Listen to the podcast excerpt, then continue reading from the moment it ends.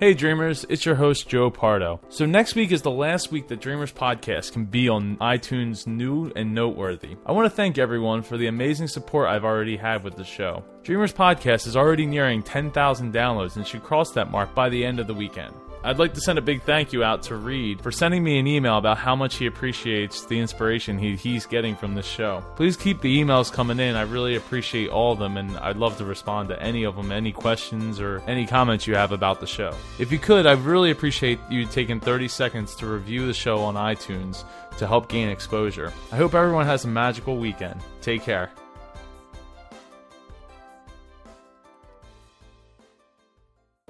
This is the Dreamers Podcast, where dreamers share their stories to inspire you. Now, join host Joe Pardo as he interviews a dreamer who's living their dreams.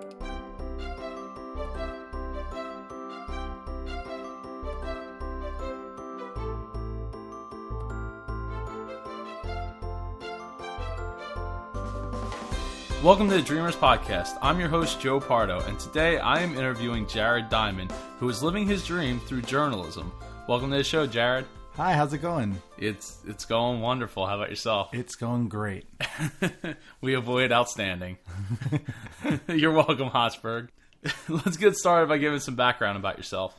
Sure. Uh, well, my name is Jared Diamond, like you said. I work for the Wall Street Journal in New York, uh, the newspaper, obviously. My job there is writing about baseball, right now, specifically the New York Mets. Uh, I follow them all around the country, go to all their games, and I write about it, and it's pretty fun. it definitely does sound fun. We were maybe we were talking before the show about some of the cities, some of your most favorite cities, and some of your least favorite cities. I don't know if you're willing to divulge that. Well, I could. I won't talk about the least favorite. I don't want to offend your listeners in Saint Cincinnati and St. Louis. But San Francisco is uh, the best spot. But Philadelphia is great too, right here where we are right now. Yeah, right here in the studio. so, what would you say inspires you? Oh, what inspires me? I mean, words inspire me in a lot of ways. I mean, I've always sort of just been captivated by words. I always talked way too much as a kid, which is probably annoying for people, but writing lets me uh, talk without talking, without annoying everyone around me. And you know, I always was sort of fascinated by uh, the best ways to describe things and how to sort of paint a picture with words. What I do now really lets me lets me do that and bring people into this world that I'm in. So, how did your dream get started? It's it was a long road. Uh, it really, in many ways, started when I was just a little kid. I, I always loved sports my entire life. I was not very good at them, not as good as I would have liked to have been, and I think I figured out pretty quickly around the age of probably ten that I was not going to be playing Major League Baseball because I cannot run and I cannot hit and I cannot throw, at least very well. So, you know, I wanted to do something in sports if I could, and I had to find an outlet. And, you know, and I was that little kid who was muting the TV and pretending to be the announcer and silly stuff like that. And and as time got uh, went on, you know, I sort of found this calling working in my high school newspaper and then my college newspaper.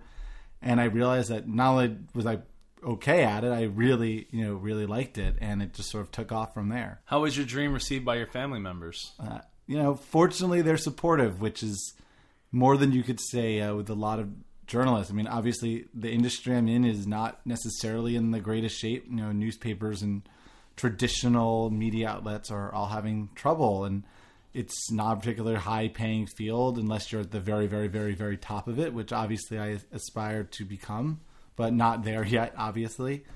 Uh, so it did. It took support, you know, because it's very easy for would have been very easy for my family to say you should go to graduate school or you should go to law school or you should be a doctor or you should work in finance and make lots of money and do something that's stable because what i'm doing right now is not stable at all i mean it's you know you could lose your job at any time that's just the reality of this industry but fortunately i had you know a family a support group. I think they understood the message of this podcast which is if it's your dream you should pursue it. And uh, if you want it badly enough and if you work hard enough at it and you're good enough you will overcome the obstacles. And uh, i think i'm off to a good start in that department and hopefully that continues. Well i hope it continues for you too. What steps did you take to get started so I guess in many ways, uh, it started at the end of high school when I said, okay, this is what I want to do. I, I want to go be a journalist. Uh, so when I was looking at colleges, I made my decision sort of based on very specific factors, which is it needs to have a good journalism program, and they need to have sports, big sports, big time sports. This is my, you know, I thought the best way to get where I want to be is go to college and cover big time sports. And I wound up at Syracuse University in upstate New York, which is one of the best basketball teams in the country, and uh, used to be pretty good in football. Now is pretty horrendous, but it's neither here nor there.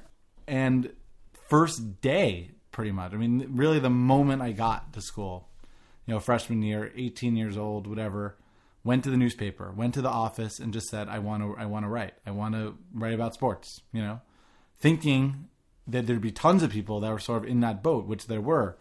But you know, I went right away and was said, "I'll do anything. You know, I'll do anything you want me to do."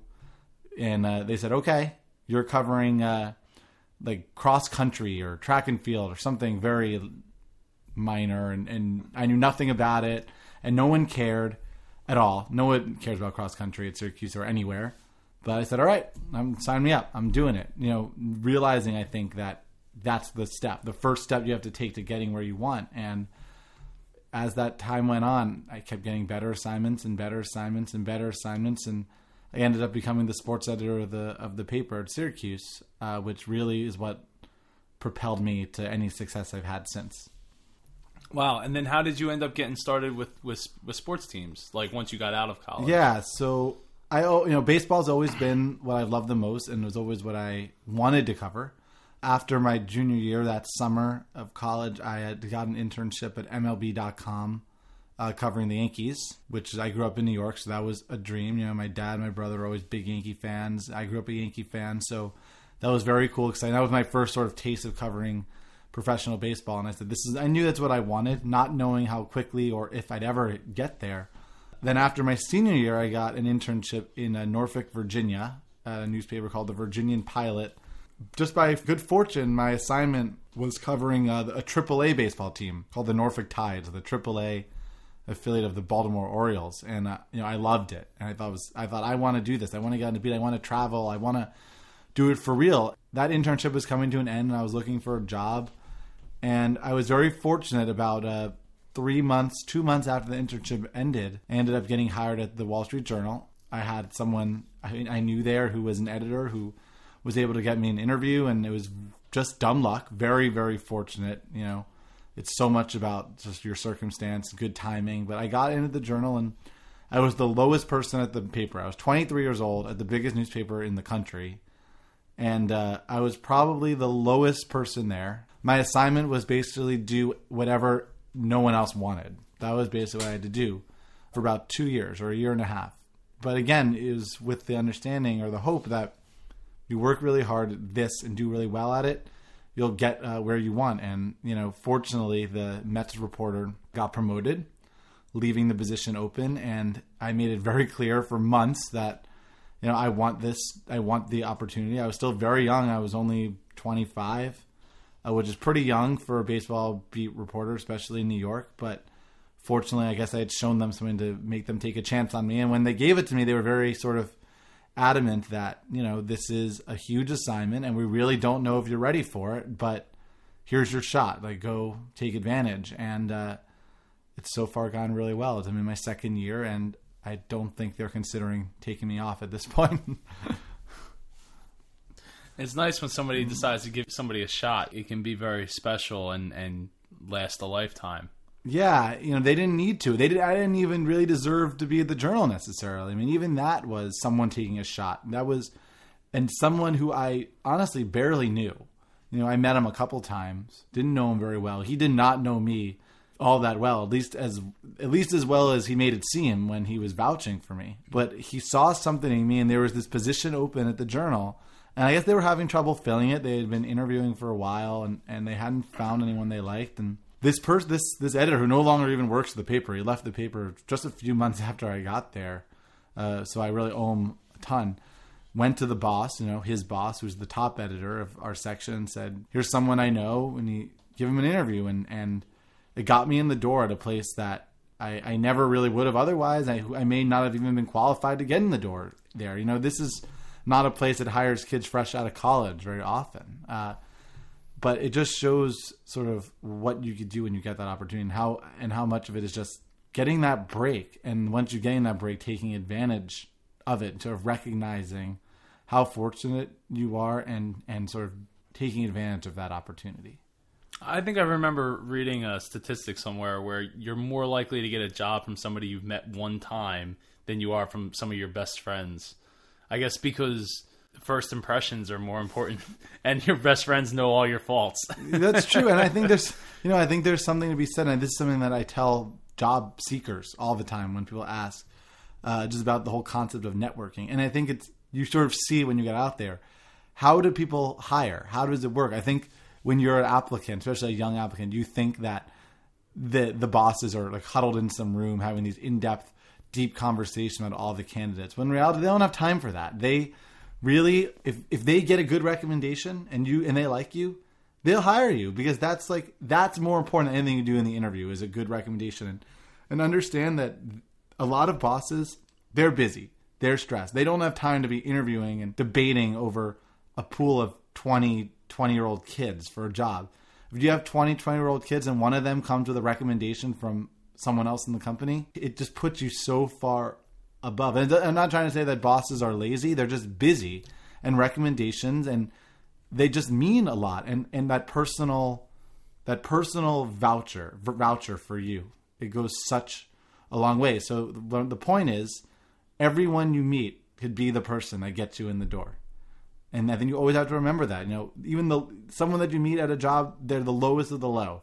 They one day could be in a position to help you. And you know i think that's something that everyone should always keep in mind or even the opposite you know i mean you could be in a position to help somebody else someday yeah, you try to pay it forward, right? Like that's the, I hope that one day I meet a kid who deserves a shot, you know, and I could try to help him get it because someone did that for me. Lots of people have done that for me just to get all throughout my young career from the time I was in college to now. You know, people giving me chances that they made perhaps didn't need to give me. You know, so there's definitely an element of just luck and making your own luck. So, were there any roadblocks along the way? Sure. I mean, there always are. I've been fortunate that uh, I haven't had as as many as maybe other people do in my field. I know a lot of people I went to school with and other journalists that just had trouble getting jobs at a big place or getting a job. You know, they're covering high schools or they're in the middle of North Dakota. But that doesn't mean I haven't had you know my share of obstacles along the way. It took me, you know, I had to, after Virginia, I didn't have anything for a while. I had to go back home, move back in with my parents for a while, and I was 23 almost, and you know I didn't want to move back home. I was felt like I was out of school. I'm a grown up now, and you know that's a little humbling to an extent to have to move back move back in when you kind of feel like you're out. And I was there for almost a year as I was trying to figure out where I'm going to get my job and then make enough money to actually move out. You know after that, and and also you know it might not sound like a roadblock, but it, to me it was my first couple years of the journal were tough. I was basically doing grunt work. It was very unglamorous. There were times when I felt that I wasn't going nowhere, that there was no, I was never going to move up. There was no room for mobility. That I was being, so I was stuck in this very like low, low job, uh, and that was hard, you know, because you're. I was always used to moving quickly, you know, because I had been I had been doing well, and in college I was moved fast, and to sort of get to a place where all of a sudden you are not just not the best, you're the worst, and start from the bottom. And that's it's not easy, and and it took time. And look, I'm still nowhere near the top. I'm still in the overall scheme of things near the bottom, but at least I'm off the floor. Well, how, how did you overcome some of those things? I think the first step or the first thing you have to have is confidence that you can overcome it. I mean, it would have been very easy for me, and I and I went through this where at times where I thought this isn't going to work. You know, maybe I need to figure figure something else out. Maybe this isn't a long term solution, and that's sort of a scary thought because for my a long time I thought I knew what I wanted, and to sort of get to a point where all of a sudden you start to doubt yourself is it's frightening. You start questioning sort of your own identity, and I, I went through that, but ultimately, you know, with the support of some people that I care about and sort of my own inner strength and introspection sort of said, you know what, I know I am good enough for this. And when you get to that place where you feel confident, then it's just about working hard because the way you move up is by impressing people. And the way you impress people is by showing them that you care. And if that just means like going in early or staying late or going above and beyond what you're expected to do. That's what you have to do sometimes, especially when you know I was young and the expectations were low and sort of the belief was that maybe this kid's not ready or you know we're giving this kid taking a flyer on him.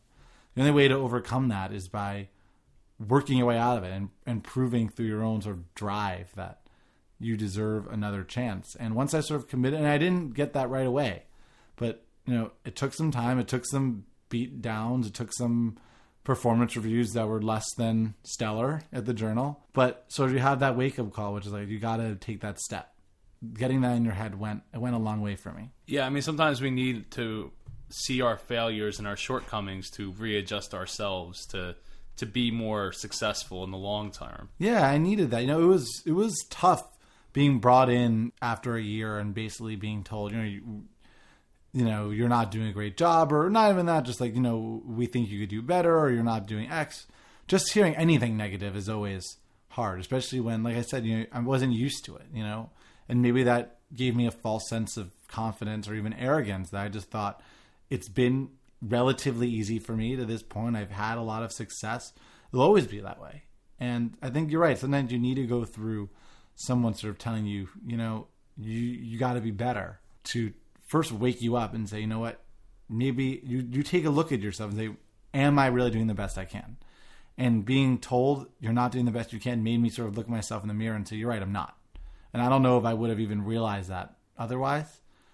And that as much as it hurts, it, you use it as motivation. It's like I could show you that you're wrong, and I think that's okay to have that that sense of uh, I'll show you. You know, it sounds like a negative, but it's not. It's not hostile. It, it's not that I was angry. It was I want to prove you wrong. I want to show you that I'm better than maybe you think I am. And getting that, you know, getting that motivation could really propel you forward. So, has there been any parts of your dream that haven't quite worked out? You know, I don't know if I've really fully accomplished my dream yet. You know, I think I'm I'm on the way.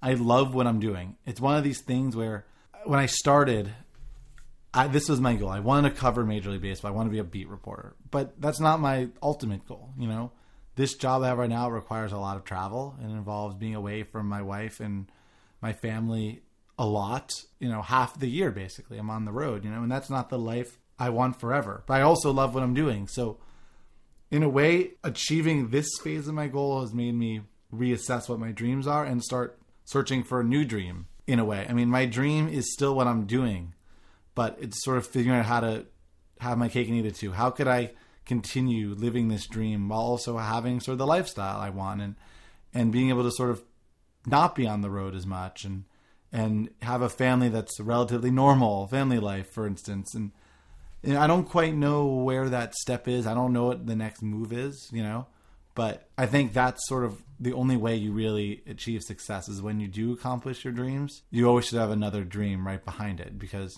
I still have a lot of time left. If I've already accomplished what I want to accomplish when I'm four years out of college or whatever it is, that's not fulfilling. You know, you always should be aspiring for something better than what you have, and I think that's sort of that's the way you make you move forward is by always thinking you could do better after you accomplish something, and that's sort of where I am right now. I don't know what my next dream is, but I know it's it's it's coming. Well, well, let's just jump to the question what are your dreams for the future? I mean huh. you kind of just answered it but i'm sure you gotta have something whether it's in baseball or sports or, or in life in general. Yeah there's lots of options. I mean look i love working in the media you know and i've always thought maybe i could i'd be on tv one day. Or maybe you know instead of covering a daily beat i'll work for a magazine and get to write long form articles. You know maybe i'll TV is an exciting option to me, you know, something like that where you're, you're more out there, your face is out there, you get to talk sort of a different spin on what I'm already doing. But maybe it's not in journalism. You know, I also have a lot of interest in baseball and other aspects. I mean, we're in this place in baseball now where you could do so much with it. You know, I I'm very interested in, in analytics and statistics, and there's so many people doing incredible research. You know, you do something like that and write about it, and you know, who knows? Maybe I'll, there's always the chance that I end up wanting to work in baseball. Who who's to say I couldn't work for a team someday? why you could dream big. Why can you be a general manager of a team someday? You know, is that likely?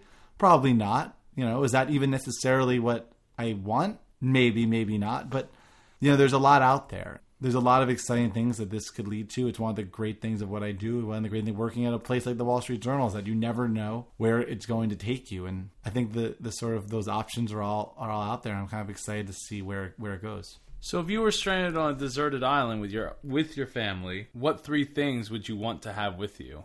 We have to bring a, a Springsteen album, like the essential Bruce Springsteen three disc set, because if I'm on a deserted island, I need good music for the rest of my life, and that's as good as it gets. So that's coming. That's coming with us. Something that my wife could bake in. Because she'd be very sad if she couldn't bake. That's her her biggest hobby. I think she loves the most baking things, which is great for me because I get to do the eating. Something that she could bake with, like an easy bake oven. It's fine. I don't know. Uh, we could plug it in somewhere. Maybe I don't know. Maybe it could run on batteries. And maybe our ketubah, which is a Jewish piece of artwork that you must sign and, and people sign when you get married. It's basically like a wedding. It's basically like a Jewish marriage license, but they're very artistic. They're drawn by these artists, very beautiful, with writing on it about your marriage, and you have to sign it, and your witnesses have to sign it.